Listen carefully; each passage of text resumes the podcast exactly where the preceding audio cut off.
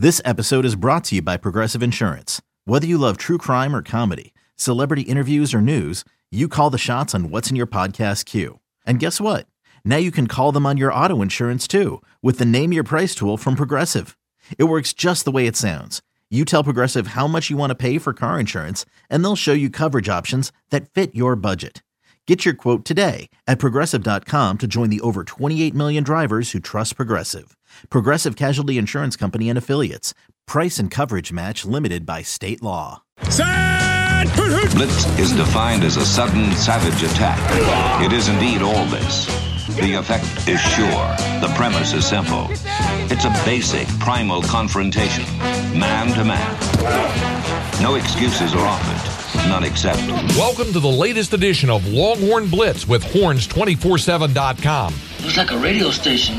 Now, here are your hosts, lifetime Longhorn Rod Babers, Pure athlete yet. I transcend race, hombre. Matt Butler, I don't talk man. I back it up. And we are chock full of that, man. Damn right. and Jeff Howe. It's still real to me, damn it. And that's the bottom line, because Stone Cold said so. If you're gonna blitz, come strong, but don't come at all. Coming strong with another edition of Longhorn Blitz with Horns 24 7. I am Jeff Howe. Let's not waste any time and get right into this week's proceedings on another episode of Longhorn Blitz. Wherever you're listening, however you're listening, we thank you so much for being a part of this week's presentation. You can get this podcast anywhere you get your podcasts. Just search Horns 24 7. Click the follow button to get every episode of the flagship state recruiting and Longhorn Blitz. And don't forget to leave us a five star review if you'd be so kind to do so. Uh, check out all the great Horns 24 7 podcasts and all the great podcasts across the 24 7 Sports Network. And yes, we are live each and every Tuesday night, 7 o'clock on the Horn in Austin. If you're in Austin, it's on the dial at 1049 1019 AM 1260, streaming on the Horn app and at hornfm.com. Let me bring in the rest of the team. He is the master of the soundboard, the drop machine extraordinaire, our lead research analyst on Longhorn Blitz, and a daily fantasy guru. He is Matt Butler. How are you, sir? Doing pretty well, man. How about you? Not too shabby. And he is our lockdown corner here on Longhorn Blitz. Lifetime Longhorn 2002 UT All American 2002 semifinalist for the Jim Thorpe Award. Fourth round draft choice of the New York Giants back in 2003. Spent his NFL career with the Giants, Lions, Bears, Bucks, Broncos, and a year with the Hamilton Tiger Cats in the CFL. When he was done with football, he got himself back to Austin, Texas, and the 40 acres where he earned his degree. Whenever that T ring comes back in, we will make sure he wears it proudly. Nevertheless, he is a card carrying member of DBU, and when you get that All American honor recognized by the NCAA, they make sure you get one of those black cards. Number 21 in your program, number one in your hearts, Mr. Rod Babers. Thanks for the intro, brother. Rod, you, you going to be uh, donating any of these uh, name, image, and likeness causes going on on the 40 acres right now? Uh, I think that's a little out of my out of my depth right there. That's uh, it's Kenny Vaccaro money. I'm not a corporation or a business myself, so I'll leave that to the people who are the entrepreneurs. By the way, shout out Kenny Vaccaro, officially retired from the National Football League. Uh, he's got his uh, he's company, going into esports. Yeah. so props to Kenny Vaccaro. He's also involved with the Clark Field Collective, that name, image, and likeness uh, entity, if you will. There's also the uh, uh, Horns with Hearts. That's the offensive line initiative. So we've got the the Horse, burn- is, is like a, a like a separate like a charitable name, image, and likeness company. The, they, they, their initiative though is with the Offensive line. pancakes, right? Yeah. Pancake pancake Factory. factory or whatever. Yeah. yeah. So they're just Good branding. specifically going to target O linemen, but the guy said they want to. They want to really be involved with all sports and all student athletes on the 40 acres. So Uh, you got the the burn ins program that gives tight ends a little bit of love. So uh, name, image, and likeness is finally rolling uh, on the forty acres. Uh, but we've got a lot to get to besides name, image, and likeness. Well, I guess roster management does deal with a little bit of name, say, image, and a- likeness. it's a big part of it now, man. So let's start here because I think this is the easiest place to start because I, I, I don't I don't know where this is going or if it's if it's just a dead end or you know it's obviously a big story when you hear a name like Gary Patterson connected Oh, yeah. to Texas. What I can say on this podcast is pretty much what we've reported on the site to this point.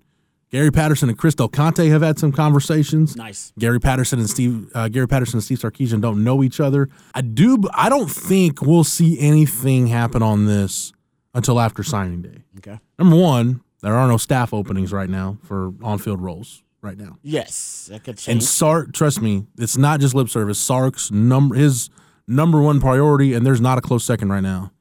do as much work as you can to rebuild this roster with your 2022 recruiting class leading up to signing day, which, as we sit here right now and record this show, is eight days away when the early signing window opens. Yeah. That's Sark's top priority. Once the window closes, then I think you'll see movement on the coaching staff, which, by the way, if you want to set staff changes at one and a half, I'll take the over. Okay. On staff changes. Yeah. It's kind of where I'm at right now. Mm, I can see that. You hear enough. You hear enough things keep- behind the scenes. They want to keep consistency, and the only name that's coming up is Terry Joseph's name for the Brian Kelly staff being assembled there at LSU. And you know, I don't know what the timetable would be on that. Uh, obviously, Brian Kelly wanted to bring in, you know, Marcus Freeman. He's now the head coach at Notre Dame, and he did retain Corey Raymond, who's the longtime DB coach there at, uh, at LSU. But I don't think he's going to be the pass game coordinator, and that's what Terry Joseph probably would come in and do. But I mean, first you got to assemble the staff. and he's already done that for Brian Kelly once. And he's running that for Brian Kelly once. So that's the one name that that comes up. That and that may not that that'd be great for Sark. He could upgrade without having to fire a coach, technically. And that's why I was going to ask Jeff on this over under. Now, there's two ways to lose people. You lose people either by getting rid of them or they go on to another job. Is it mm-hmm. each ha- case scenario or uh, talking more of a scenario where eh, it's that one and a half's more of people leaving to go join another I, job? I think the bottom line, Matt, is I think there are a couple of positions on the staff where Sark is looking to upgrade. yeah. Mm. Yeah, I mean, you should always be looking to upgrade if, if possible. I don't believe defensive coordinator is one of those positions, which gets back to the Gary Patterson discussion. So I know he and Chris Del Conte have had conversations. I still have not been told a specific role that's been offered him. I know there's reports out there and suggestions on what a role could be. I have not.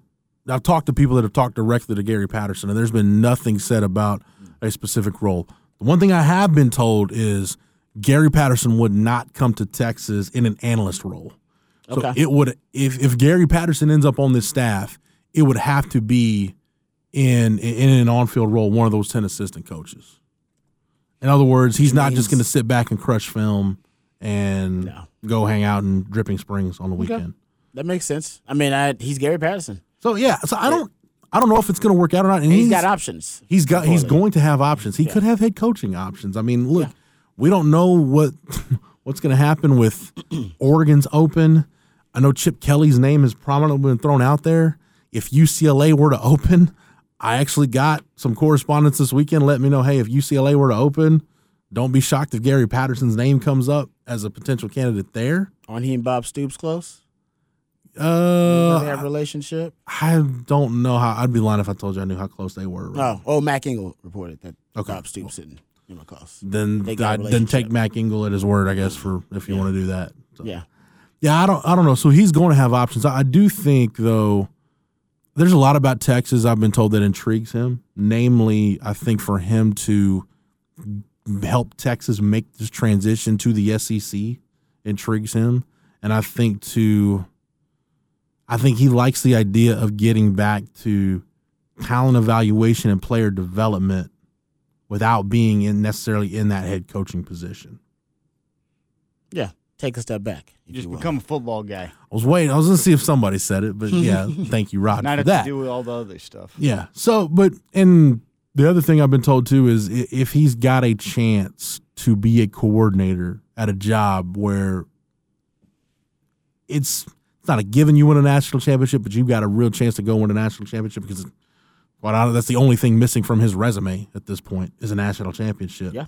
Uh, that's something that would excite him. So I I would say yes, the buzz is out there. I would say just slow down on Gary Patterson in Texas because this is going to take some time. And like I said, he is going to have plenty of options on Yeah. what he wants to do. And him he might decide, eh, this isn't the year to get back into it right now.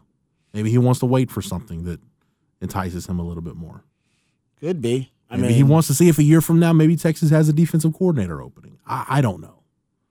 That's that's speculative on my part. No, I'm just saying it could be too. That's what I said. If him and Stoops are close, I wonder if Venables would look at him as a as a DC. Maybe. I mean, I don't know. Like I, I, I don't. You know, I mean, I don't know the relationship, but I'm with you. I think Gary Patterson's going to have options, and yeah, I, I think he doesn't want the analyst role because I believe, based on NCAA uh, descriptions, right, in their rules, it actually limits what the analyst can do, right, in their role. I don't know if it limits the pay. I believe it may though, but uh, it it, it definitely limits what you can do in your participation. And I don't think he wants that limitation Yeah. at all. He He's likes like- being on the field. Type. He type wants to be, yeah, yeah. He's he wants to go yell at some Hands- kids, and he wants to get his hands. No, get his hands dirty. No, but he's a passionate guy, Yeah, and I, I think on, be a him in a coach. film room. That's and that's strictly that. I can tell why for him, like that that turned him off. He's like, nah, I, I'm not that. And he's basically how you see Nick Saban with the Alabama defensive backs. That's basically how Gary Patterson. He's is. Like you talk, on. you talk to people around that program, like Gary Patterson was the corners coach. Yeah, For and for Texas, I mean, you you can get an upgrade there. Him as your secondary coach, that'd be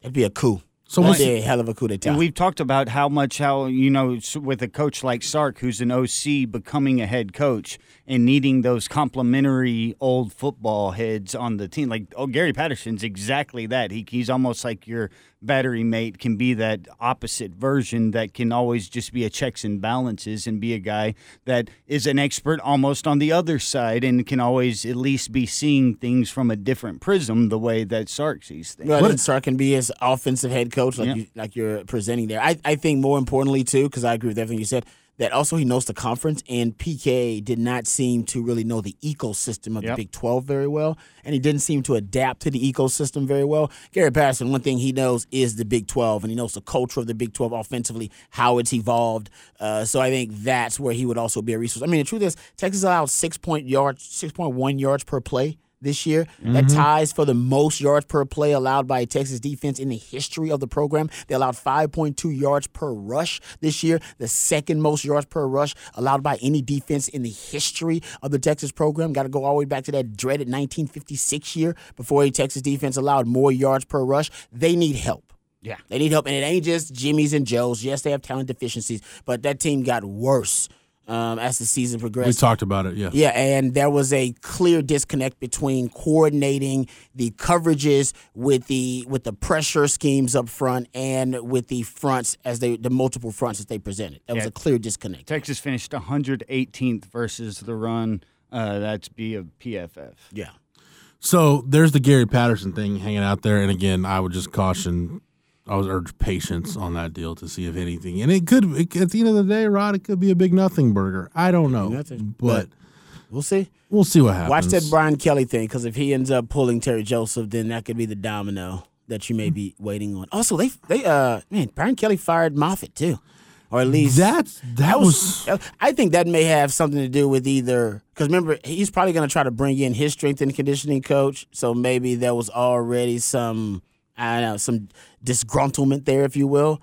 um, but also Moffitt's been around for a while, right? Tommy Moffitt's been there since 2000. He was So I think, he was a Nick Saban guy. I think he's worried about he's got more street cred than I do here. And every decision I make, he can essentially he he disagrees with He it within the you. hierarchy. Yeah, you you have to deal with him undermining. You have to deal with insubordination because in terms of respect, he's been there with all he's won. He's been there with all the national titles you've won Yes. lately. Mm-hmm. Like all three of them. I think there's a yeah. I mean that's the only reason I can think of. But if you're Texas, you got to look at that.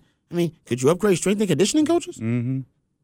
Well, here's the thing about strength. I know you don't want to do it, but I'm just No, here's the thing about that's a strength good one. I conditioning. mean, that- it could be an upgrade. Speaking of people getting fired, Joe Brady got fired. Joe you need Brady to got fired. I mean, you better, I mean, watch that at Oklahoma. That'd be Oh, scary. I know, or Yeah, wherever. Venables. Yeah, or, or wherever, or Brad Kelly at LSU. NFL. or I mean, wherever. I know you probably got the Minnesota Vikings and all the players with the Bengals being like, "Hey, we need to go get that guy to fix us." Here's here's the thing about Torre Becton and strength conditioning. So when Sark got the job, I was, you know, I don't remember if we reported or not. I think we did, but I I was told that he kind of wanted to follow that Alabama model of having a coach that deals with kind of speed training, and then another coach that handles the weight room.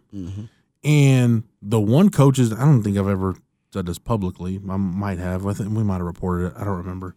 Again, I've slept since then. Um, the one name that I heard come up talking about how you're going to split those duties, Torre Becton's name came up really early when Sark was putting the staff together. But the guy he really wanted was Kaz Kazadi at SMU, who's now with Sonny Dykes at TCU. The problem was I don't know if it was Kaz Kazadi was our brow strength coach at Baylor, so I don't know if that was a non-starter or talks just didn't get that far down the road. But he was that was the one name that I had heard that Texas had interest in, and it's like once that talk died, it was just kind of okay. Now it's just Torre Becton, and I'm thinking, okay, but you wanted to follow this Bama model and hire both two guys to fill whatever. I think Rod, that could be a way to get back into it. If you tell Tommy Moffitt, hey, I just want you to focus on the weight room. That's all you got to do. You, know, you handle the weight room. Torre Becton's gonna because Torre Becton's background is as is as a track guy. Okay. It's as it's as a speed training mm-hmm. guy. Okay. So if you hire somebody to handle the weight room, I don't know if Tommy Moffitt would be interested in that. But if I'm Sark, I'd make the call. I would make the call. Now, yeah, with your point, I guess if you don't want to be, you don't want to fire coaches because you want to still keep consistency. I don't know. I'm with you. I don't know if Moffitt will be down for that because he probably wants total control. I'm You can- weary. I'm weary of that. Just the the Bennie Wylie, Jeff Madden situation just makes me weary of you know having a strength coach and hiring somebody else to kind of fill a role. I then- agree. Yeah, but I mean, that's something you have to consider because even though Sark says the, you know, all of the different data analytics that they have, right, these sensors that they have on the players indicated that there was not a, drop off in strength and conditioning late in the fourth quarter. I test would tell you otherwise. That- Is it weird that that's kind of the one area that I don't want to say reluctant, but he hadn't really been willing to go there No. on strength conditioning. no, nobody. Well, well, yeah, and I, I think clearly the defensive line lost strength. Like he's there, there was a there was a there was a uh, the players indicated at the Big 12 media days that they had been told they want you to lose weight, lose weight, right? All the guys talking about that. Now, when me lose weight, I'm gonna get slim. I'm gonna be slim. They were joking about slim, slim, slim. Okay, well they also lost strength. They got slimmer and lost strength because he wanted them to be able to play more downs. He wanted the D line to be able to have a little bit more endurance. Well, they yeah maybe they had more endurance. I don't know, but they definitely lost strength. They definitely got pushed around a lot. So getting back to your point about track guy, okay, yeah, maybe they were, you know, more better conditioned, but they lost the strength. You want to keep both at a high level. And that's another thing we've talked so much about continuity, and it affects you in so many different ways. And when you have new philosophies being put into the body types of Mm. these players, you know, it's going to have much of a different change in transition, especially then if you're questioning the methods that are going down upon them too. Interesting. Like I said, I don't, I don't know that Torre Becton is doing a bad job, but it's almost like Sark had this plan, plan didn't work out, and then now you just completely abandon the plan. Exactly. And like that's Yeah. So was that the plan, or was that just the idea you were taking from Saban, and now you're like, ah, it's too hard. I, I don't know. It's know. easier to just go with one. Well, he guy. said like he's he's talked very openly about the quarterback position, about their deficiencies up front on both lines of scrimmage, about the issues defensively as a whole. He's questioned football IQ. Mm-hmm. Like strength conditioning is the one area where I even asked him about it in the, the Monday I remember before that. the K State game, and all he said was, uh, "Coach Becton's got a plan. We haven't had a chance to sit down and look at it yet." Mm-hmm. That's pretty much it. Like, Yeah. It almost sounds as if he it's he's not an expert in that field and is Doesn't know anything letting about it. the guy that's the expert be the guy that puts it all on his shoulders. It also is a It's way that you can quickly sever yourself from a Yeah, situation. that's, that's dangerous, though. Oh yeah, for sure. Let something like that go unchecked. If you're going to check everything, that's one thing. Also, you need to vet. It's Yeah, just but sort if of you're gonna- telling if if you're he gonna- isn't gonna if he's willing to talk about other things and not that one, that may be a reason. If you're going to go through this process of reevaluating the program and seeing what you did right and what you did wrong in year one, that's a pretty damn big component of it. Huge. Strength conditioning is huge. Huge. And when we talk about player development, that's a really big part of it. You know, injury prevention and recovery is a really big part of it. Like there's, like I said, Rod, you put it best a couple of weeks ago, probably a couple months ago now at this point. Like we talk about player development has been the issue at Texas over the last decade plus, but within that that bubble of player development, that's like got it's got so many technical t- uh, Oh, tentacles, and it's just yeah. like this amoeba that just keeps Yep. sprouting, just different different whatever. Every time you address one, no, every time you address one issue within talent development, and then that sprouts into well, it could be four or five other factors that are affecting this one major issue of mm-hmm. talent development, and you have like seven or eight of those. It it is it's multifactorial on a lot of levels, and that's how deep Sark's got to get into it this offseason. And, uh, and strength and conditioning is a big part of it. And that's Yeah. dietitians and your nutritionists, and then that's the oh man, it is yeah right. You got injury prevention, so you got the training staff you got to throw in there with that too. That is uh yeah, that's a Herculean task. Um, and that, and maybe like Matt says, he's like, I got so much to worry about on the field right now. I don't really have time to dive into the, you know, that that that puzzle, right? That that is that you know that labyrinth that is strength and conditioning and diet and nutrition and all that other stuff that that science that he really hasn't had the time to research just yet. And if he still won't sound like an idiot uh, if he doesn't really know anything about it. Not saying we know a lot about it, but I'm just saying eye test would tell you that I, I think the defensive line lost strength in whatever their goal was to try to gain more endurance and and better conditioning. And I think in the fourth quarter of games and in the second half of games, your team was out coached and outplayed. Now, some of that may have nothing to do with strength and conditioning, but I think some of it does. And that's you got to address how much of it is factored into that. Yeah.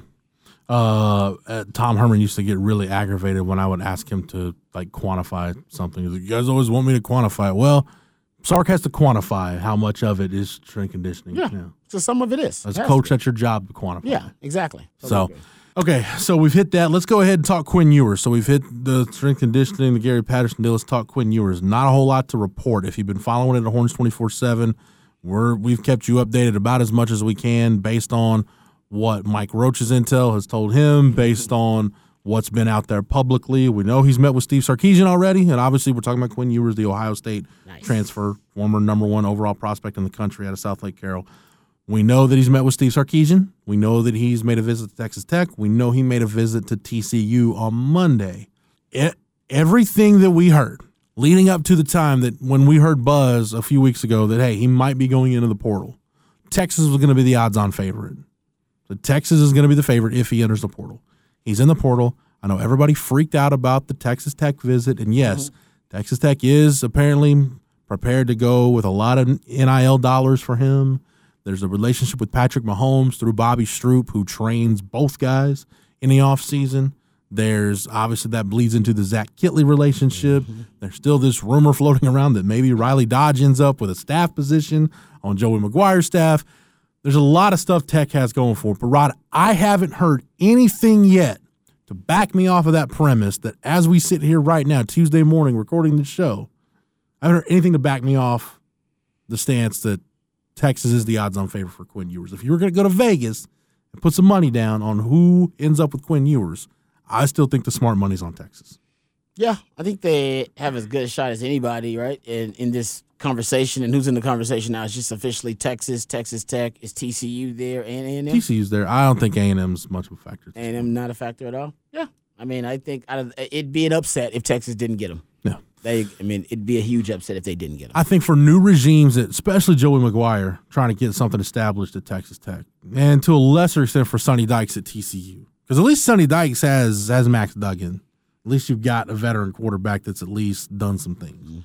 And we've seen Sonny Dykes can hit the portal and find a quarterback, no matter who it is, and kind of plug and play with that Isn't offense. uh, like is it Chandler Morris or something? In, in? He's, oh, and he's got Chandler Morris too. So QB? there's that part of it too.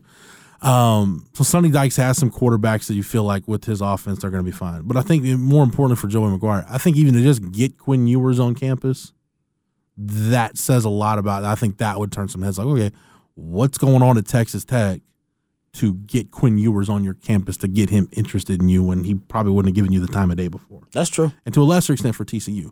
Is a different ballgame for Sark. Yes, Steve Sarkisian wants Quinn Ewers.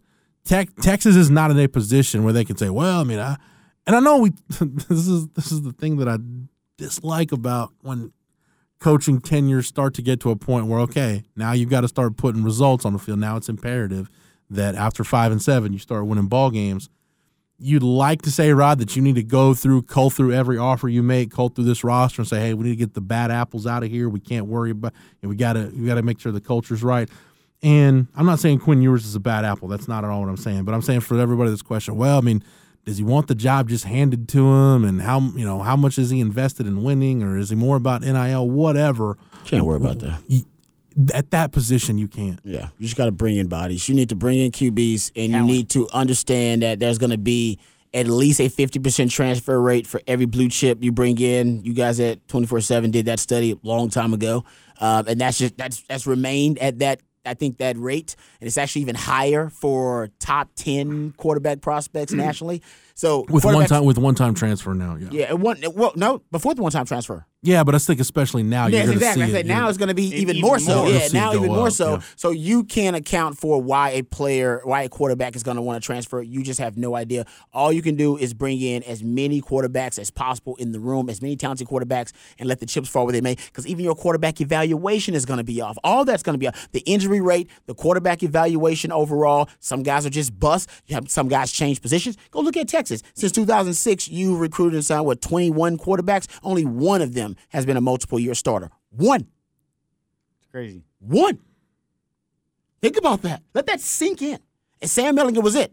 Your Case McCoy had one year, and then other than that, he's competing. David Ash one year ends up getting hurt. He's competing. You had one multiple year starter out of those 21 quarterbacks since 2006. It ain't all bad evaluation. Some guys change positions. You had some guys just get injured. You had some guy, a lot of guys transferred. At least hell, least half them. I think you had 10 out of those 21 end up transferring. So it, it- you can't control any of that. Sark's going to do better because he's considered a quarterback guru. We hope um, he'll have a better success rate. But the truth is, you can't control any of that. Yeah. And at Texas may be one of the worst examples, but it's like that all over the country. It's more money, more problems. It, it's one of those problems you want to have. It's like Yeah. paying a higher tax rate because you got a lot more money than everybody else. It's like, yeah, you're going to complain about it, but it's a problem you want to have. You're going to have a higher attrition rate in the quarterback room because you're bringing in more blue chip talented quarterbacks, and, and, and then you got to let the chips fall where they may. And some of those guys don't want the competition. Some of those guys feel like they have a better opportunity elsewhere, whatever it may be. You can't control that. All you can control is the talent acquisition. Mm-hmm. Keep bringing them in. Maalik Murphy, and then bring in Quinn Ewers, and then hell, bring in somebody else. And he's like, that's crazy. No, because Hudson Card and Casey Thompson Warner, both of those guys are going to transfer.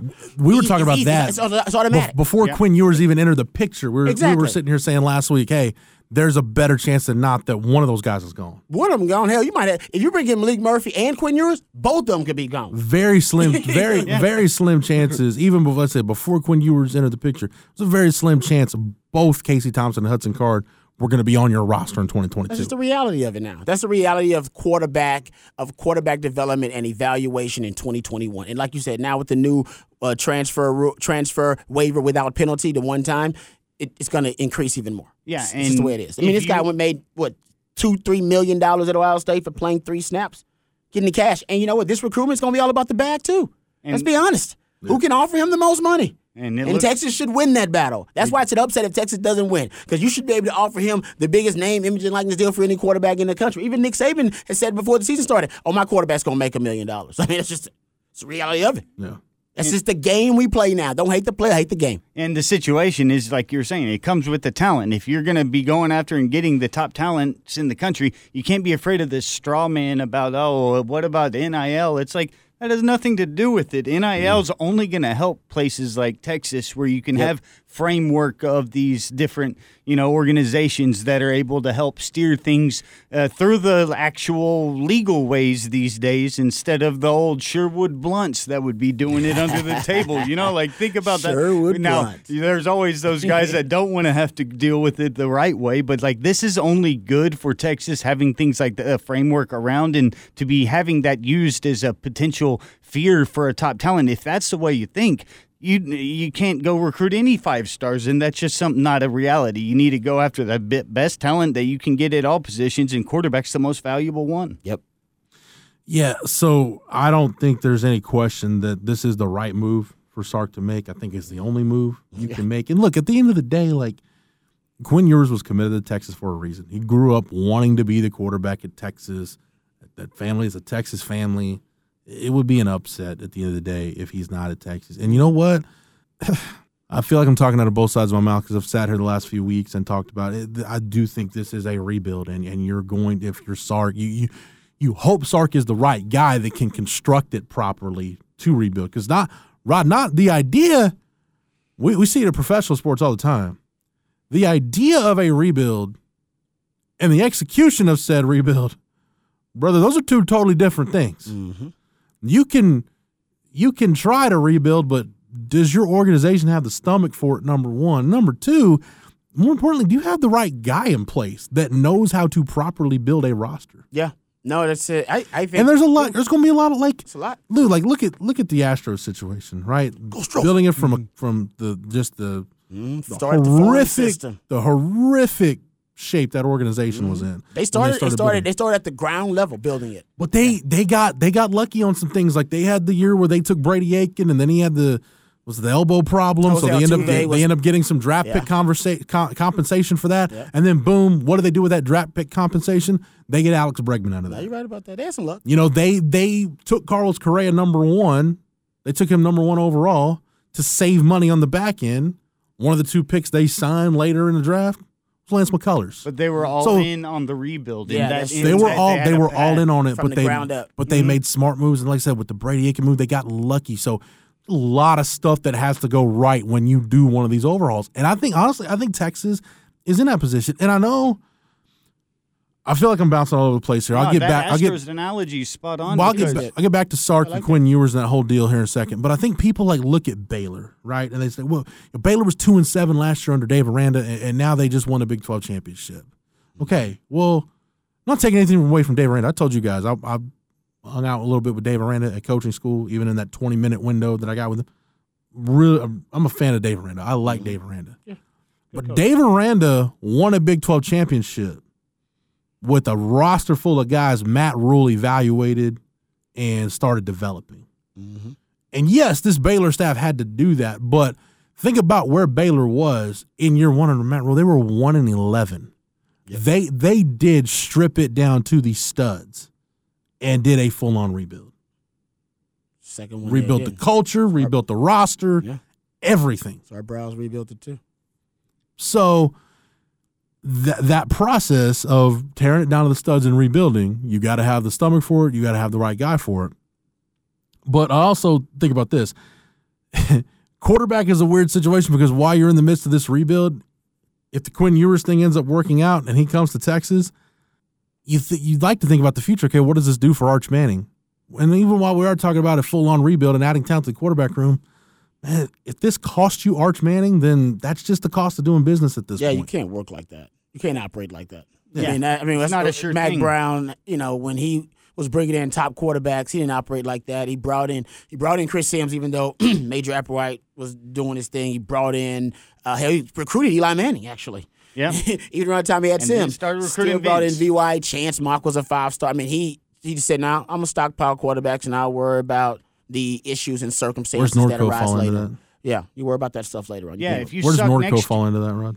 Norco's around that time. I, I don't remember Norco's star rating or whatever, you know. But I, yeah, I don't remember. So I'm not trying to diss Norco. Love Norco, man. Shout total out. package. total package. But like you can't go into the season and if Texas A sucks next year, it's gonna probably not help you to get somebody like Manning the next year. The focus right now is to continue to build. Yeah. And if you continue to build and show progress, you have an even better shot at a guy like Arch. Sark, I think Sark's biggest issue. Yeah, because I, I think you're, you're right. You're spot on, Jeff. But the biggest issue for Sark now, because I will still say talent acquisition for Texas has always been pretty easy because you're Texas and you're, you're in Austin. You're the flagship school in the state of Yeah. Texas. It's why Um, you're the front runner for you- years. Yeah, like you are. You've always been in those discussions to get the top players ever since I was going to Texas, and you should be. And now with name, image, and likeness, you should be the capital of basically the name, image, and likeness capital of college football. Like you, that you, you have that type of potential um, when you look at these socio-economic factors here in Austin, and of course they print money on the forty acres and look at the worth of the brand, the value of the brand.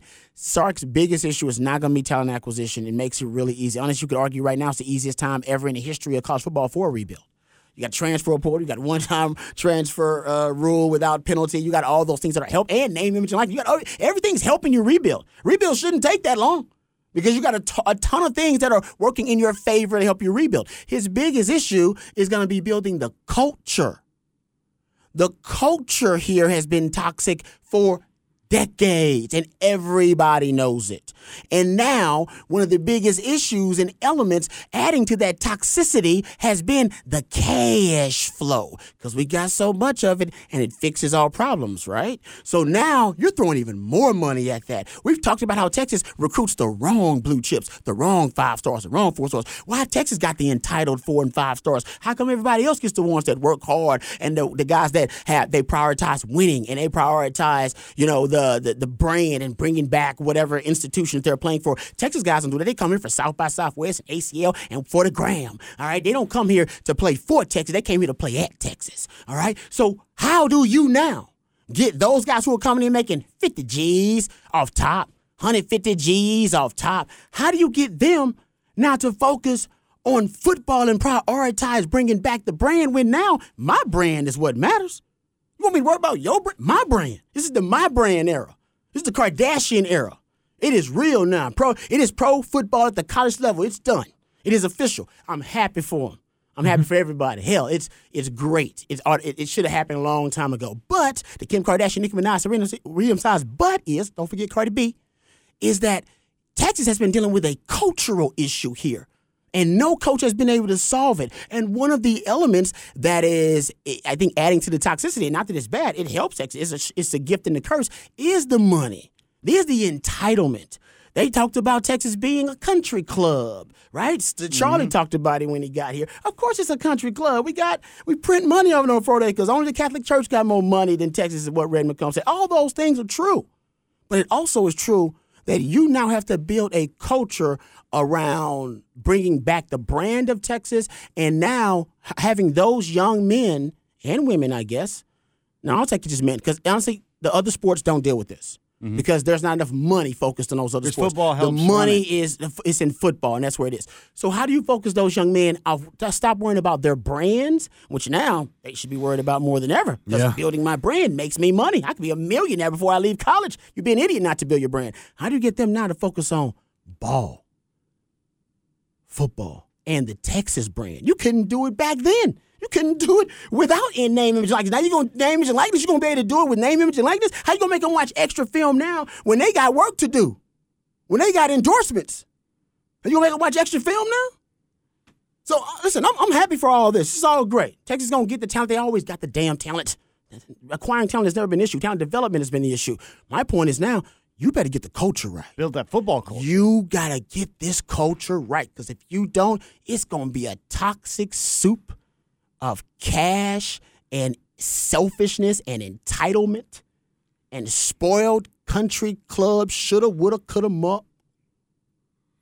That is a ch- there's a chance that could happen if you don't get the culture yeah. right. And that's where evaluation. You know it's true. Every Longhorn fan knows it's true, and we're willing to deal with it because hey man, it's about that's the game that we play. Now I don't hate to play the game, but get the culture right, man. Because if you don't, whoo, whoo, this, this, is, stuff you try to raise your kids against. Like, all right, no, no, don't be entitled. Don't be selfish. We want you to think about the community. We want you to think about being, you know, altruistic. We want to think about being giving and charitable and all these different things. So you make sure you got the balance, Sark.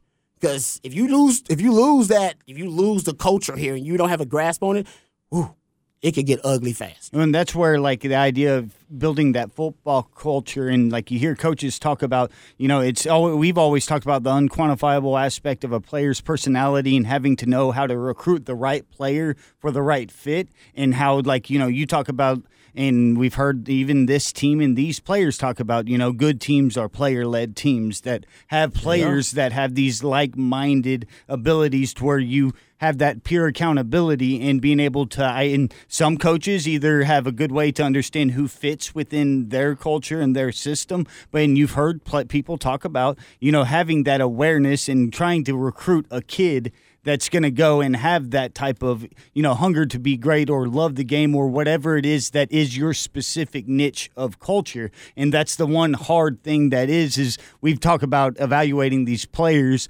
by their football skills or then their NFL prototype if you're looking at other ranges. But the one aspect that every individual 85 personalities that you bring in to make that team, being able to make sure that you are getting the kid that you think you're recruiting or that you're evaluating the kids correctly, that's very, very valuable. And it's always been something that's been a really, really hard recipe to, and no one's ever going to find like the exact one, but certain people do it better than others. And those are the ones that get those type of environments that breed that competition and that type of urge to win or that uh, almost like, your your crazy your competitive sickness theory you know that players have to they're out there and watching film because it's like their own personal interest and they love to do these type of things and of the game. So it's just even more valuable at this point. The only guy that's been able to do it consistently in the eight, in the era of 85 scholarships at Texas is Mack Brown. Mm-hmm. I mean, Darrell Royal did it, but that was back, that was pre 85 scholarships, and it, there was a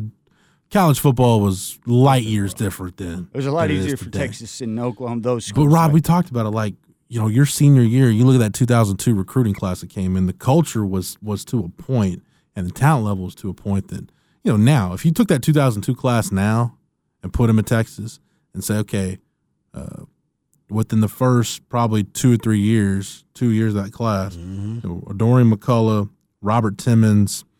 Garnett Smith, you're gonna have three or four guys, Yeah. Marquise Johnson, three or four high quality signees. They're gonna be Not gonna gone. yep, it kills this program.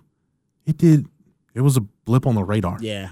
Didn't even Back it in the day. Really even yeah. It, it didn't even rattle us at all. We didn't lose high quality. We lost I remember Kendrick Turner, KT. We used to lose a lot of guys. Oh. Like that. Good players. Hi- Uh my man Kenny Kenny Hayter was a good running back. I mean, Eric Hardeman's another one. People say Eric Hardeman might have been the most talented running back ever at Texas. Yet Cedric Benson and Selvin Young. didn't miss a beat. So- yes. That's a great point, man. We kept it moving. because the culture was right. Culture was right. Mack had standards on how he wanted how, and Mack was in the building process eh, through phase one of the building process. No, let's right. call. By the time you're senior, that was his first full recruiting class. You guys got to be seniors, so No. there's an expectation. Yeah. for how to work. No. And I know you credited the Casey Hamptons and Aaron Humphrey, the guys like that early on in your career for setting the tone. But They that's did. that's how it happens. You look at places now. Alabama's one of those places where that happens. Mhm. You know, Yeah. why why do five stars work out at Alabama? Because if you don't, there's one right behind you that's probably going to take your job, and you're That just easy. just going down the road wherever. And we always look back at that cliff Texas fell off on after 09 and we look at the 09 class, but if you look back at like sort of the culture setting, Mack really didn't like that 07 team and he talked about He the talked environment that. and stuff Yeah. and those are like the type of things that maybe instill those things and I remember us being like, "Man, Malcolm Williams looks like he's going to be a freak, he's going to be one of the best players." And then like he just isn't playing football anymore and you have a whole class in 09 happen where then you have a quick fall off, but you can sort of see whenever the few year period a few top end players can mask those things that are more problematic issues that were probably plaguing Texas. Sark and this staff have to have to do a phenomenal job this offseason of establishing that culture. And w- you know, I know we got to wrap it up, but one of the things, if you look back at Texas, kind of the path to winning that national championship, if you look at that offseason 03 going into 04, when Dick Tomey and Greg Robinson came in, they established some things like the not our standards and you know th- there was a way you were going to work. Now mm-hmm. granted this program is in a much different position oh, than that program was. In that program you're talking about can you do that little extra to win a national championship? Yeah. now we're talking about can you do that little extra to be a team that can consistently be in Be the a conversation? Bold team. Can make So- a bowl game. it's an apples and oranges deal, but that going back to what we talked about at the top with staff changes and strength conditioning, Sark has to evaluate every single aspect of this program. Man, if you feel like your training staff isn't doing a great job of getting guys back on the field, then get a damn new training staff. Yep. Leave no rock unturned. It it's like you said, Rod. It's we focus because we're so close to signing day. We focus so much on the talent acquisition part of it, and yes, that is Sark's number one priority.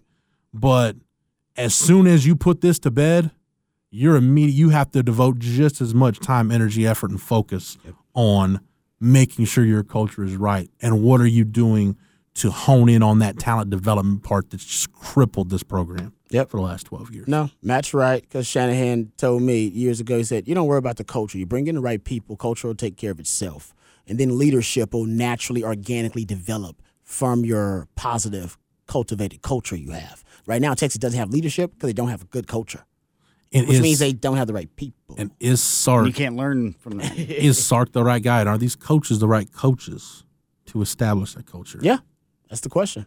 Yeah, It's going to determine. That's going to determine what the tone and tenor of our conversations are a year from now. and it's got to start this offseason, like immediately. like pretty much once you put the signing class to bed, once you close out this window, yes, you'll have some priority targets, but once you get back in January, there can be no feeling out process. You got to hit the ground running when this team gets back to work in January. All right, we'll talk more about roster development and uh, how this 2022 Texas roster is going to be put together. We'll do that next week on the show. But right now, it is time for us to wrap this thing up. Matt, thanks for everything, man. You're more than welcome. Rod B, appreciate the time and the knowledge. Anytime, brother. Anytime. Introducing the Two Way V4, where groundbreaking fuel cell technology meets fresh foam cushioning for the ultimate performance. With fuel cell, each step feels explosive, delivering unparalleled energy return. Paired with fresh foam, experience maximum comfort throughout the game. Its lightweight textile upper offers support and breathability without sacrificing agility. Whether you're hitting the clutch shot or locking down the opposition, the Two Way V4 gives you the tools to play at a high level. Learn more and purchase the Two Way for yourself at newbalance.com. For Matt, for Rod, for everybody at the Austin Radio Network and the Horn, 1049 1019 AM 1260, streaming on the Horn app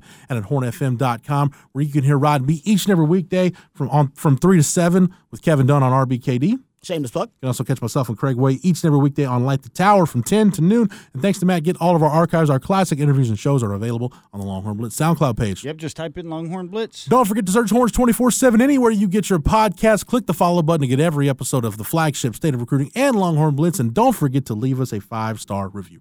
For the Horn family, for the Horns 24 7 family, I'm Jeff Howe. Thank you so much for downloading and listening. And we will catch you again on the next episode.